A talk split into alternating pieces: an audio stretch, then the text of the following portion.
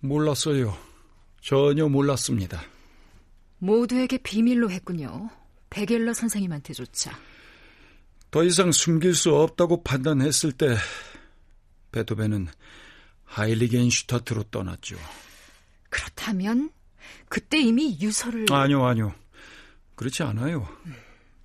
하일리겐슈타트로 떠날 때만 해도 베토벤이 희망을 품고 있었단 말씀인가요? 물론이죠. 떠날 땐 분명 그랬습니다. 유서라니요.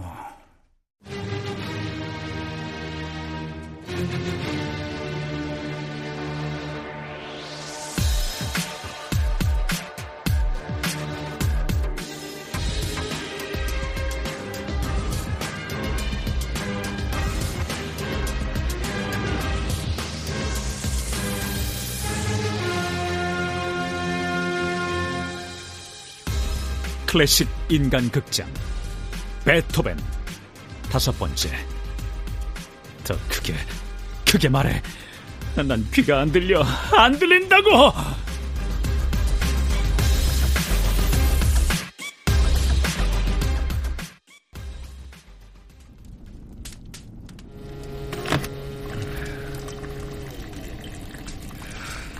종종 베토벤한테 걸어다니는 종합병원이라고 농담을 하곤 했죠. 네. 제가 취재한 바에 따르면 치질, 황달, 류머티즘, 과민성 대장증후군, 당뇨병, 동맥경화증, 소화불량, 우울증, 예. 이병, 상사병, 아이고. 왕자병, 꽃병, 화병, 해병 아주 다양한 병을 가지고 있더군요. 예, 공부 많이 하셨네. 네. 365일 중에 컨디션 좋은 날이 피아노의 검은 건반 개수보다도 적었어요. 검은 건반은 36개. 그럼 1년 중에 6개월 정도. 괜찮았나요? 아, 예, 공부 많이 하셨네. 네. 뭐 피아노가 완벽한 모습을 갖추기 전이니까 훨씬 적은 숫자였죠. 혹자들은 방탕하고 무질서한 생활 습관 때문이다. 뭐 이렇게 말도 하던데 술도 좋아했겠죠? 베토벤은 생활 계획표를 짜서 계획표 시간대로 움직였어요.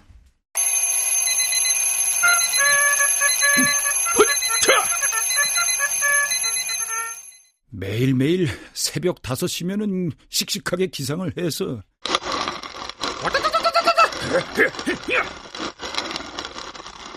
아주 역동적으로 원두를 갈아 모닝 커피를 마신 후 모닝 작곡을 즐겼죠.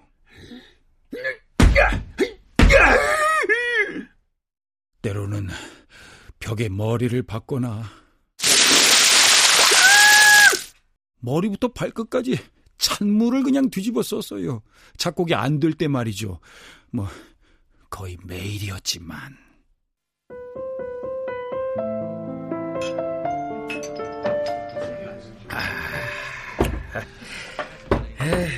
자넨 지금 내 몸에서 무슨 일이 벌어지고 있는지 상상도 못할 거야. 나는 자네가 작곡 중인 곡은 궁금해도, 어? 자네 그 몸 안에서 일어나고 있는 일은 상상하고 싶지가 않아. 아우, 생각하니까 더러워. 아우. 나는 귀를 잃고 있어. 아이고, 귀를 잃고 계셔. 어? 어?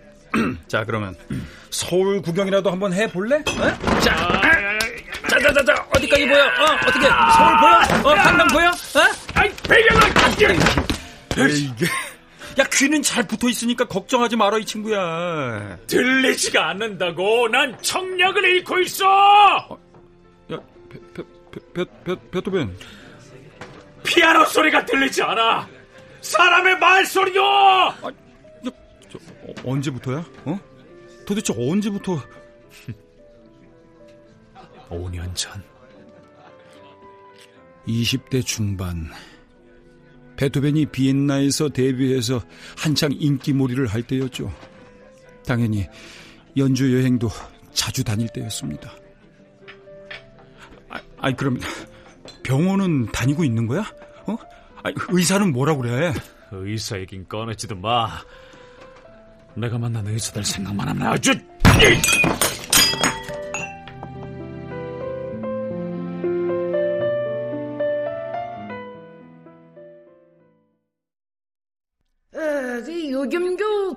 새 소리가 나나요? 아니요. 요즘은 귀에서 수백 대의 스포츠카들이 동시에 코너를 돌죠. 새 소리가 스포츠카 소리로 표현하다니. 선생님, 내 귀에서 무슨 일이 벌어지고 있는 겁니까? 아주 좋지 않은 일이 벌어지고 있습니다. 선생님, 나 뭐 하는 사람인지 아시잖아요. 난 누구보다 귀가 필요한 사람이에요. 다른 건 잃어도 귀만은 잃을 수가 없어요. 귀를 잃게 되면 난 내 인생을 잃고 말 겁니다, 선생님.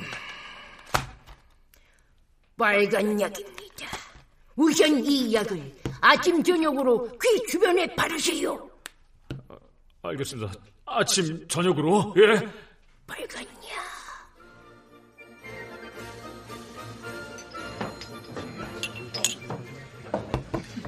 빨간 귀마개를 한 것처럼 아침, 저녁으로 귀에 빨간 약을 바르고 다녔지만, 효과가 없어. 반신욕이 좋다고 해서 온몸이 불어 터지도록 반신욕도 하고 아몬드 기름을 권해서 아몬드 기름을 매일 먹고 바르고 다리부강 강물이 좋다고 해서 강으로 목욕도 다녔어. 난 정말 뭐든지 다 했어, 백일러. 아, 진정해, 진정해. 어? 아, 원래 청력과 관련해서는 아주 단순한 증상도 그 원인과 치료 방법을 찾기가 어려운 거야. 내 직업이 뭔가? 어? 난 음악가야. 귀가 들리지 않는 음악가라니 그런 얘기 들어본 적이 없어. 어? 진짜 그런 일이 나한테 일어나고 있다고 베겔러. 꿈에 그리던 비엔나에서 데뷔를 하고 대중들이 이제 막 베토벤을 찾기 시작할 때 내 귀가 너도 알지? 귀야말로 내가 부모에게서 물려받은 오직 하나뿐인 유산이라는 거. 근데 나 지금까지 자네에 관한 기사나 정보를 내가 꼼꼼하게 챙기고 있었거든. 근데 한 번도 자네 귀에 관한 얘기는 아 그럼 지금까지 모두를 속였다라는 거야?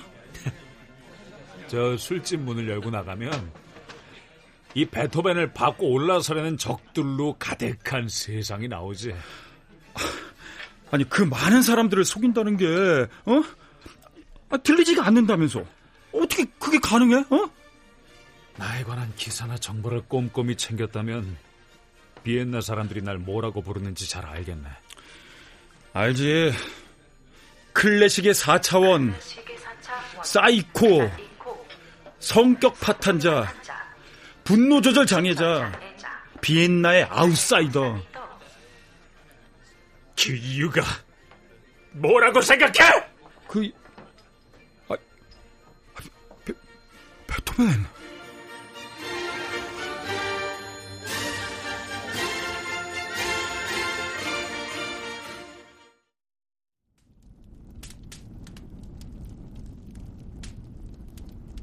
그랬군요. 베토벤의 간헐적인 폭발성 장애가 베토벤의 청력 상실을 숨기기 위한 거였군요. 베토벤은 자신이 듣지 못한다는 사실을 숨기기 위해서 다른 사람들과 함께 있을 때는 항상 과잉 행동을 하거나 꽐라가 되기로 결심한 겁니다. 사람들과의 관계는 그렇다고 해도 어떻게 음악 활동을 계속한 거죠? 나도 이해할 수가 없었죠. 그러나 베토벤은 작곡도 하고 연주회도 하고 심지어 제자들까지 가르쳤어요. 믿어지지가 않는 일이네요. 어떻게 그런 일이 가능하죠? 베토벤은 가능했어요. 베토벤이니까. 나도 이렇게밖에는 말을 할 수가 없네요. 그런데 하일리겐슈타트에는 왜 가게 된 거죠?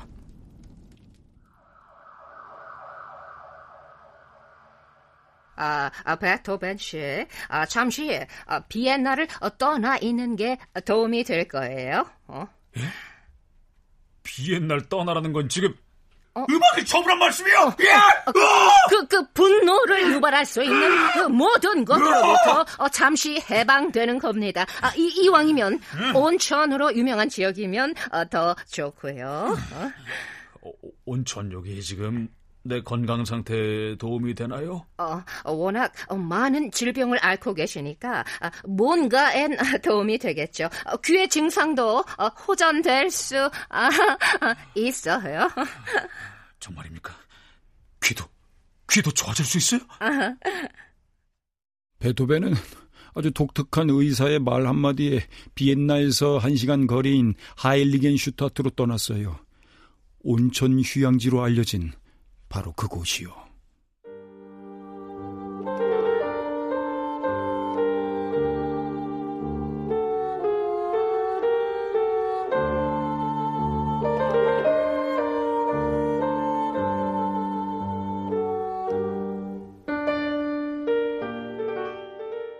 6개월이라는 시간이 흘러도 병세는 좋아질 기미가 없었어요. 결국 베토벤은 떠날 결심을 하고 유서를 씁니다.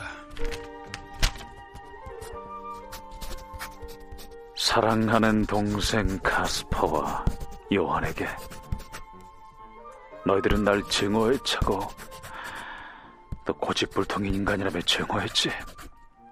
베토벤은 가족들에게도 자신의 병을 숨기고 있었어요. 철저하게 혼자였죠. 난 6년째 난청에 시달리고 있어. 더 크게 크게 말해 난 귀가 안 들려 안 들린다고! 이렇게 내 입으로 도저히 그 말을 할 수가 없었다. 시간 관계상 중간 생략. 더 이상은 도저히 버틸 수가 없어서 스스로 이 비참한 삶을 끝내기로 했다. 비엔나에 있는 소시지랑 아파트 전세금은 너희 둘이 똑같이 나누고 베토벤은 분명히 그 유서에서 자신의 재산은 물론 신변 정리를 깔끔하게 동생들에게 부탁했어요. 심지어 자신이 죽은 다음에 청각에 장애가 생긴 원인을 밝혀달라는 부탁까지 했죠. 그런데 그런데 말이다. 내 안에 있는 이 수많은 음표들을 버릴 수가 없어. 이대로 세상을 떠난다는 건 아무래도 불가능할 것 같다. 난 이미 죽을 각오가 되어 있어. 언제라도 죽을 수 있으니 서두를 일이 아닌 듯 싶다. 그래, 우선은 해야 할 일부터 먼저 해야겠다. 할 일이 아주 그냥 베토벤이 서른인가 서른 하나였으니까 유서를 마무리하기에는 조금 애매한 나이였죠. 하지만 하일리겐 슈타트에서 돌아온 후 베토벤은 예전의 베토벤과는 달랐어요.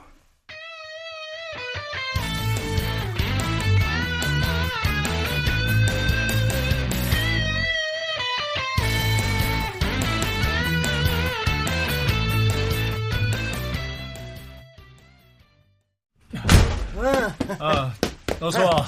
아, 아유, 베토벤. 내가 너만을 위한 선물을 가지고 왔어. 음. 싫어. 난 생일 선물 미리 안 받아. 에이, 안 받으면 평생 후회할 텐데. 짜짜짜짜. 어디? 이게 뭔지 알아? 뭐야? 고깔모자 미니어처? 자, 이걸 귀에 한번 꽂아봐. 이렇게. 뭐야 이게? 자, 어때 어때? 어. 어, 어, 어, 내 목소리 잘 들려? 어, 야, 잘 들려. 음. 이 뭐에 쓰는 물건이야?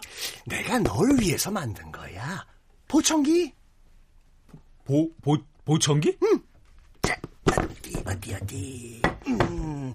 자, 그리고 이건. 이 생전 처음 보는 건데. 아, 당연하지. 어. 내가 처음 만든 거니까. 아. 어? 이 시계바늘이 고장난 거야? 박자를 계산하는 기계야. 박자를 계산한다고? 응. 이 밑에 추로 빠르기를 조절하면서 정확하게 박자를 계산할 수 있어. 바늘을 보면 굳이 듣지 않고도 박자 계산이 가능해. 어, 멜치알. 어, 나, 나 이 신기한 놈을, 이 기계를 앞으로 메트로놈이라고 부르겠어. 예, 맞습니다. 음악하는 사람들에게는 필수템이 된 그 메트로놈. 메트로놈을 만든 멜첼 메트로놈이 베토벤의 몇 안 되는 친구놈 중 하나였죠. 어때? 어? 메트로놈. 널 위해 만든 거니까 네 마음대로 불러. 어디 그 새로 산 피아노는? 음. 구석방에. 오, 자, 자, 자. 그래 그래. 도도. 야! 고래보다 큰 피아노를 보다니. 소리를 크게 만들어야 하니 어쩔 수 없이 몸통이 커진 거야. 오, 근데 피아노 다리를 없애고 피아노와 베토벤 네 몸을 더 밀착시키면 진동으로 피아노 소리를 더 잘 느낄 수 있어. 아, 진작 말해주고 싶지. 아, 그러게. 두 사람은 그날 바로 피아노의 다리를 잘랐어요. 자, 자, 자, 자, 자. 왼쪽. 자, 스텝스텝. 오른쪽. 오른쪽. 위쪽. 위쪽. 아래 쪽. 아래쪽. 위, 아래. 위, 위, 아래. 어, 위, 아래. 그래, 좋았어. 아, 그래. 아, 자, 자, 자, 자. 이제 한번 앉아서 두들겨봐. 음.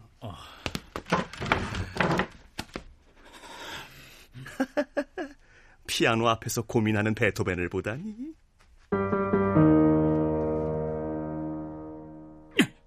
뭐야? 이게 다야? 아직은.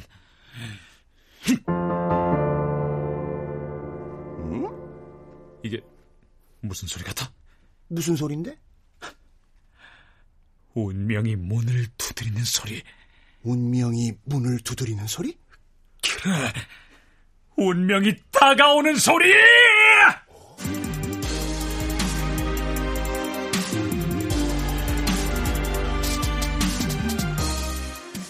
난 운명의 멱살을 잡았어.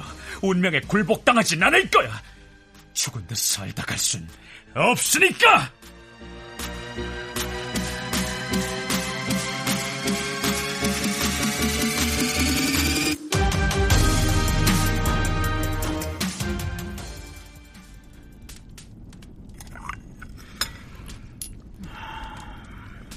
아이러니하게도 베토벤은 하일리겐 슈타트에서 돌아온 이후 작곡의 황금기를 맞이합니다. 교향곡 5번인 운명에 이어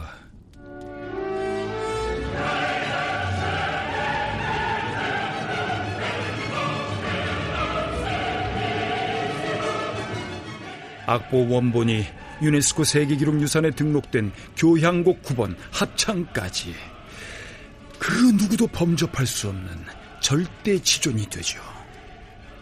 이미 청력을 잃고도 그런 대작을 완성하다니. 새 벽두에 이 곡을 들어야 하는 이유를 알겠네요. 이왕이면 베토벤의 이 말도 기억하시죠.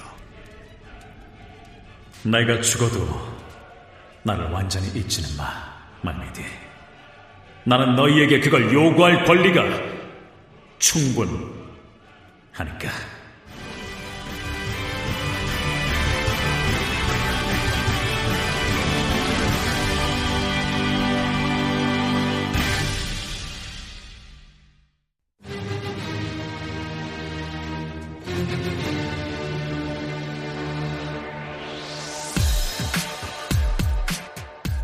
절대로 잊지 않겠습니다. 베토벤 당신은 운명이에요.